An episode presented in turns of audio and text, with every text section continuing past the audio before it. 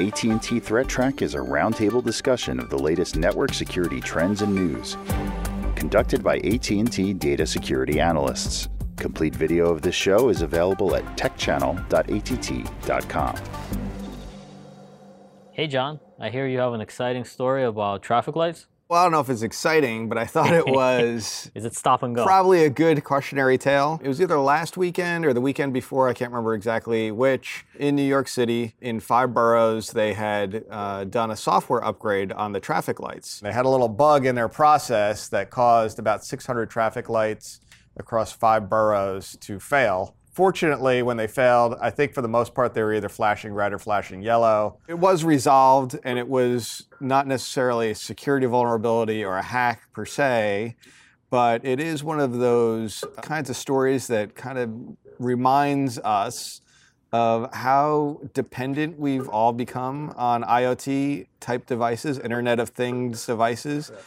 Uh, and we might not even realize that these types of things are controlled over networks via the internet, probably not exposed, hopefully not exposed the, the internet at large, like we see and report about a lot um, on this program. I think it's a constant reminder for us that there's all these electronic devices that we kind of take for granted. It's a little bit different than your computer shutting down because it has impact on many, many people. It's that invisible type of equipment that's out there that we just don't even really think about, but they are internet connected in some way, and that's how they're managed and updated and whatnot. So yeah. and also I guess it makes you think like how important patch management is for those systems. You you really have to consider a lot more than just some boxes didn't get patched correctly because right. it actually like impacts people potentially ambulances and first responders right. as well. You know, if somebody did discover some vulnerability, they could snarl traffic at will as part of maybe some larger plan. We talk about these boxes that get placed on home networks that never get patched and how we, you know, would prefer that they have some sort of automatic patching process that, you know, goes on in the background. What happens when those patches for some reason fail? Because as you said, this this affected, you know, less than 5% of the of the total number of traffic lights that were getting the updates. It was only some small percentage of them that didn't work. Know, this is that that counter example to what we often talk about about IoT devices wishing they were doing some sort of automated patching on a regular basis. The good thing is is that they were upgrading, right? They were doing a software upgrade. And the thing we complain about all the time is that a lot of people don't patch, upgrade, or otherwise secure their IoT devices because they just kind of take them out of the box, plug them in, and then never think about it again.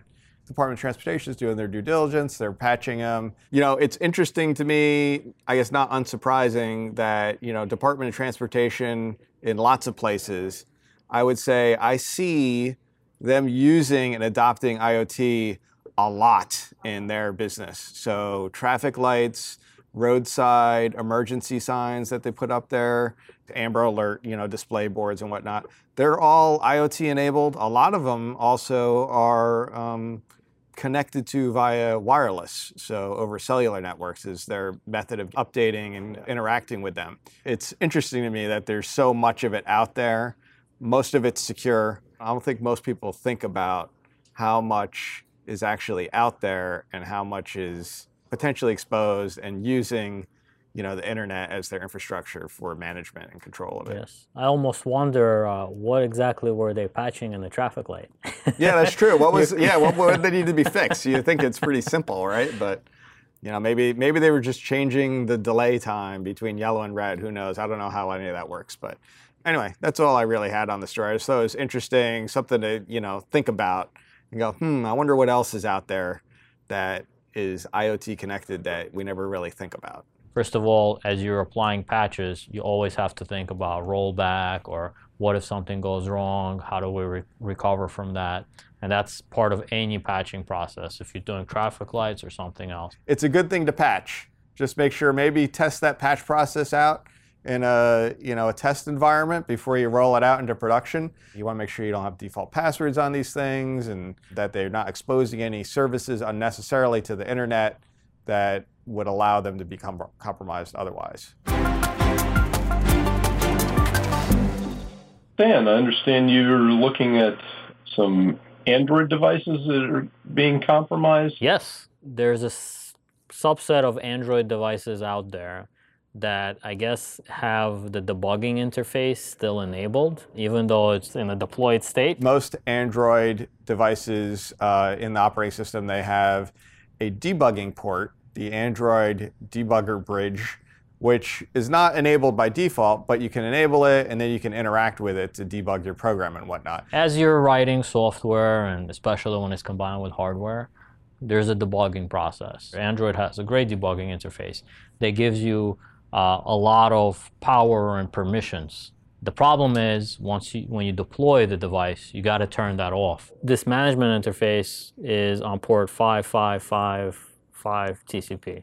Somebody figured out how to build a botnet of these devices. You know, the way I figure is probably there's a specific type of device that maybe somebody was developing and then when it was time to flash a whole bunch of them, they included they flashed an image that had this part enabled and probably forgot to go through that checklist. Yeah, because once you've got access to that that ADB, you, you know you can run a shell because Android is just Linux.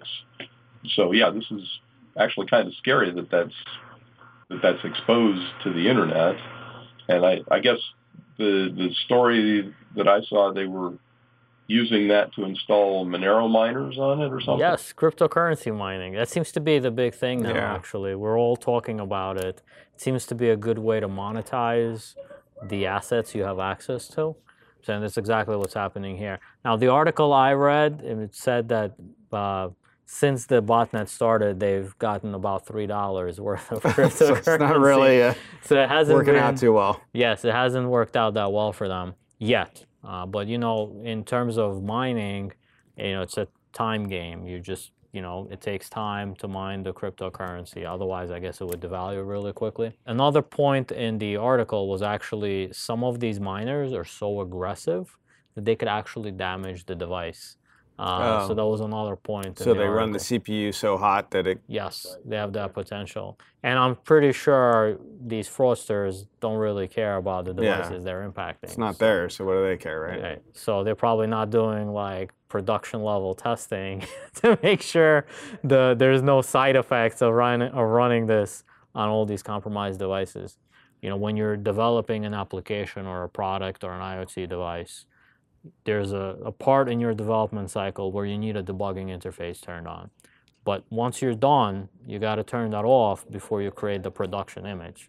I would say that's probably the, the most important lesson. There's some opportunity for someone to have some kind of, not necessarily a government underwriters lab kind of thing, but something, some independent group, maybe a consumer IoT group that does some kind of testing of the devices that people release and certifies. It says, you know, this passes the top 10 checks that we find of you know most vulnerability things you know something that looks for like all those really common things like what ports are open and whatnot default passwords things of that nature and says you know gives some kind of seal of approval or something that the vendors or the manufacturers can put on their boxes and say hey we're you know class one certified for for this kind of thing i think there are some iot based industry working groups trying to think about that, but I don't know if they've gotten anywhere with it. So, but uh, it would be nice to see something like that. I hope the Underwriters Lab does do it because it's like well recognized. And I thought I read an article um, somewhere like a few weeks ago that actually said that they might be looking into that. So I hope uh, I hope they are. Okay. No, yeah, I hope so too, because we need better security around these things, Yes. uh, especially when it's not something you actually physically touch Yes. from a, the computing standpoint on a regular basis.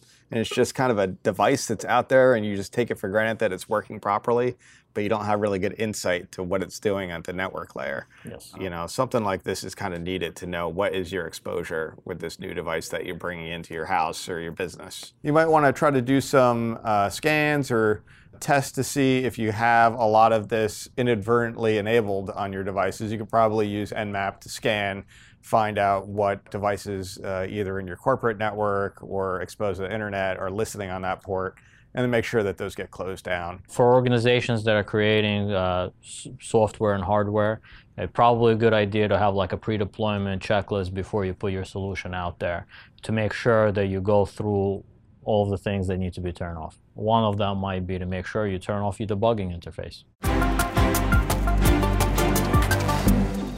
Hey Jim, I guess uh, it sounds like there's another little snafu over there with WordPress that you were looking into. Can you tell us more about it? You know, we often talk about making sure that folks who run WordPress sites update them in a timely fashion. Well, this past week, WordPress folks released a maintenance update to the WordPress engine itself, version 4.9.3. It was intended to fix some uh, you know, minor issues, some basic bugs that they had found. In the process, though, they broke what was a pretty significant feature to WordPress, which was the automatic updates to the WordPress engine itself. So the next day, they released 4.9.4, but 4.9.4 was going to require you to manually update to re-enable the automatic updates. Neither of them have a fix for a CVE 2018-6389, which is a denial of service vulnerability. It looks like there are some mitigation techniques out there, but hopefully the WordPress folks will be releasing a 4.9.5 here pretty soon that fix that, that denial of service vulnerability because yeah, there are more and more sites out there that are running under WordPress. There are you know hundreds of thousands of them now on the internet that use WordPress for their content management. Heck, I manage three WordPress sites myself. It's a really popular content management system, and you really need to stay on top of patches for things like that. There might be the opportunity or potential here for a lot of WordPresses that were automatically getting updated they hit that 4.9.3, and now they're going to get stuck at that point until you take some manual intervention to upgrade to 4.9.4. It sounds like there's probably a lot of people out there who are under the impression, you know, they installed WordPress a couple of years ago, and they just think that that auto updater is on. And if they're not paying attention, now their systems are not going to get updated unless they take some manual intervention, right? It's going to stay at this 4.9.3 unless they do something to move themselves up to 4.94. Unless they've got some other mechanism. Some hosting sites do automatic updates of the WordPress engine via something outside of WordPress. Depending on how your hosting is set up, it, it might take some manual intervention. So it, it's a good idea if you manage any WordPress sites to go out and check. You go into your dashboard, you go to the updates section and it'll, you know, it'll tell you whether there's an update available. You click a button, you sit there and you watch things spin for a little while. And in the background, magic happens and it updates. Okay. I have a feeling that two years from now, the most popular version of WordPress is going to be 4.9.3. and uh, when people start uh, trying to figure out why that is, they'll find this Threat Track video where Jim explains it. no, I I think that old sites will be abandoned and new sites will come up on newer versions. So I don't think it'll be the most popular version in two years. But I appreciate the thought if you're not in there on the dashboard on a daily basis, set something up to automatically let you know when there are new updates available. That's a good point because oftentimes it is the plugins that end up being uh, vulnerable to some, you know, little quirky vulnerability that someone discovers, and then they use that to turn your WordPress site into a malware distribution point. All right. Well, sounds like yeah, it's definitely one for people to take a look at uh, to make sure that they are upgraded um, if they run WordPress. So uh, I think that's an important thing for people to be aware of. If you have WordPress sites, go check to see what version you're currently running at. If you are at 4.9.3 or less, make sure you get up to that 4.9.4 level. Otherwise, you might get stuck at that old version forever and not ever notice it. All right, Stan. So I thought we'd take a look at the internet weather for this week, and um, no major surprises. It's been pretty, you know, a pretty uh, regular set of cast of characters on the top 10 uh, lately. However, uh, port 8545 did uh, jump up into the top five spot, and it was way down in 174. We've talked about this port before, and we've got a chart on it that we'll talk about in a second. It's actually not as bad as it looks, even though it's gone all the way up 169 positions. So in terms of the most sources probing, when these are usually more indicative of botnet related activities because you can get a whole bunch of sources doing the same type of scanning uh, simultaneously. Web, port 8080. We're all going to take a look at this. Even though it's only come up four positions since last week, there's actually a little bit of a change in movement here that we might want to take a closer look at. So let's take a look at port 8545 TCP. This is related to Ethereum. And I guess it was back in 2015. So it's been a couple of years now. There was this security vulnerability in this Geth wallet that listens on port 8545. And I guess some people had their devices, computers exposed to the internet with that port 8545 exposed. Somebody figured out a vulnerability and they went and they started stealing money from people's Ethereum wallets. It's not funny. And Ethereum is another one of those cryptocurrencies that we've talked about. It's similar to Bitcoin and Monero and some of these other types of cryptocurrencies, but it's very popular nowadays. Uh, so there's not a lot of scan sources involved. It's only about five to 10 sources per hour we're actually seeing doing this. But the reason it actually jumped up so much is because when we do our kind of measurements here, we're looking at, you know, yesterday, I actually look at yesterday, get a whole day versus exactly a week ago. And when you look, uh, exactly a week ago is this real divot where it stopped for some reason and then it's since gone back up. So it looks like a big change. But in reality, it kind of, since there aren't a lot of sources doing this, it kind of stops and starts. And uh, that's why we can see it, you know, drop off the top 10 list, but then come right back up again uh, when they do start scanning on it uh, heavily. So it's probably not a botnet or anything like that, just a few industrious yeah, people that's what I would think. looking to steal money. Yeah, because not a whole lot of scan sources involved here. So then the next one we had was port 8080 TCP. 8080 TCP. It looks like maybe there's a new botnet developing, or possibly it's been around, but it just became interested in port 8080 TCP. Port 8080 TCP there's a significant increase in scanning activity in terms of the number of scan sources. This is a, a one-year chart I'm showing here. We always see scanning on this port because uh, there's a lot of services running on this port. It's commonly used even though it's the alternate HTTP port. But recently here, within the past week or so, it's really climbed up. So we went from, you know, let's say maybe a peak between the four to 5,000 scan sources per hour, you know, back in here we've jumped all the way up to about 16 to 18,000 scan sources per hour. So that's a pretty significant, it's like a threefold jump um, or more. All of a sudden, within the past week or so here, it's gone up to about 15 to 17,000 scan sources per hour, and very quickly. So that sharp incline rise, very botnet like uh, looking. You can kind of see it spiked really quickly, and then it has this decay, that sawtooth waveform which is usually really indicative of botnet related activity because they all start at once. The fast ones finish quicker, the slower ones slower, you know, take a little more time, and you get this kind of sawtooth waveform uh, that shows up. Sources are distributed pretty widely geographically. There's no particular type of device I see involved here, um, but I didn't take a really hard look. I was just kind of looking at the geographic distribution. That's a pretty interesting one. I guess there's a new botnet forming. Yeah, there's or... something going on here for it to jump to that level. When you look at a one-year chart, you can see it's never really been that high uh, over the past year. So I guess I know what I'm doing when I get back to my desk. well, yeah, we could take a closer look and try to figure out if there's a specific botnet related in this, and it's probably you probably be a good chance to be able to determine that. And then lastly, this one's a pretty obvious something's up, something is afoot, right?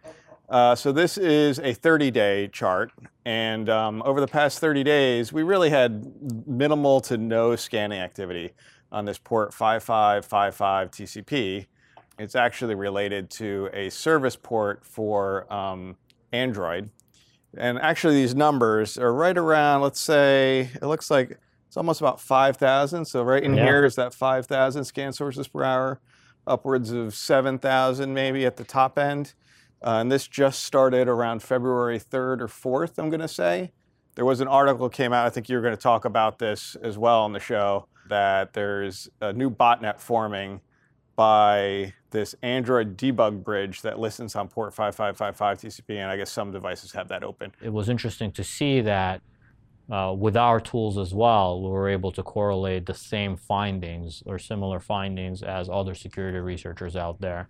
So we are also able to see between five to 7,000 unique devices. That's probably what's attributing to this quick rise in scanning on that port. Um, and other interesting thing is this article says about 5,000 Android devices, which lines up almost exactly with what we're seeing. So that's a, a pretty good metric yeah. that we're seeing about the same exact numbers as they are. Yes, it did come up kind of quickly too. You could see it right on this day, boom, right, yeah. all those devices. It probably yeah. is a very good exploit. Yeah, probably is a very easy exploit to execute.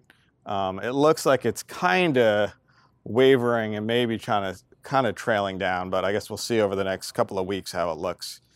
Uh, we'll I guess once they get discovered in a big way, it seems like security researchers and uh, you know other people start taking action, so it starts yeah. tapering down. And uh, that's all we had for this week. The views expressed on AT&T Threat Track are those of the participants and do not necessarily represent the views of AT&T or any other person or entity.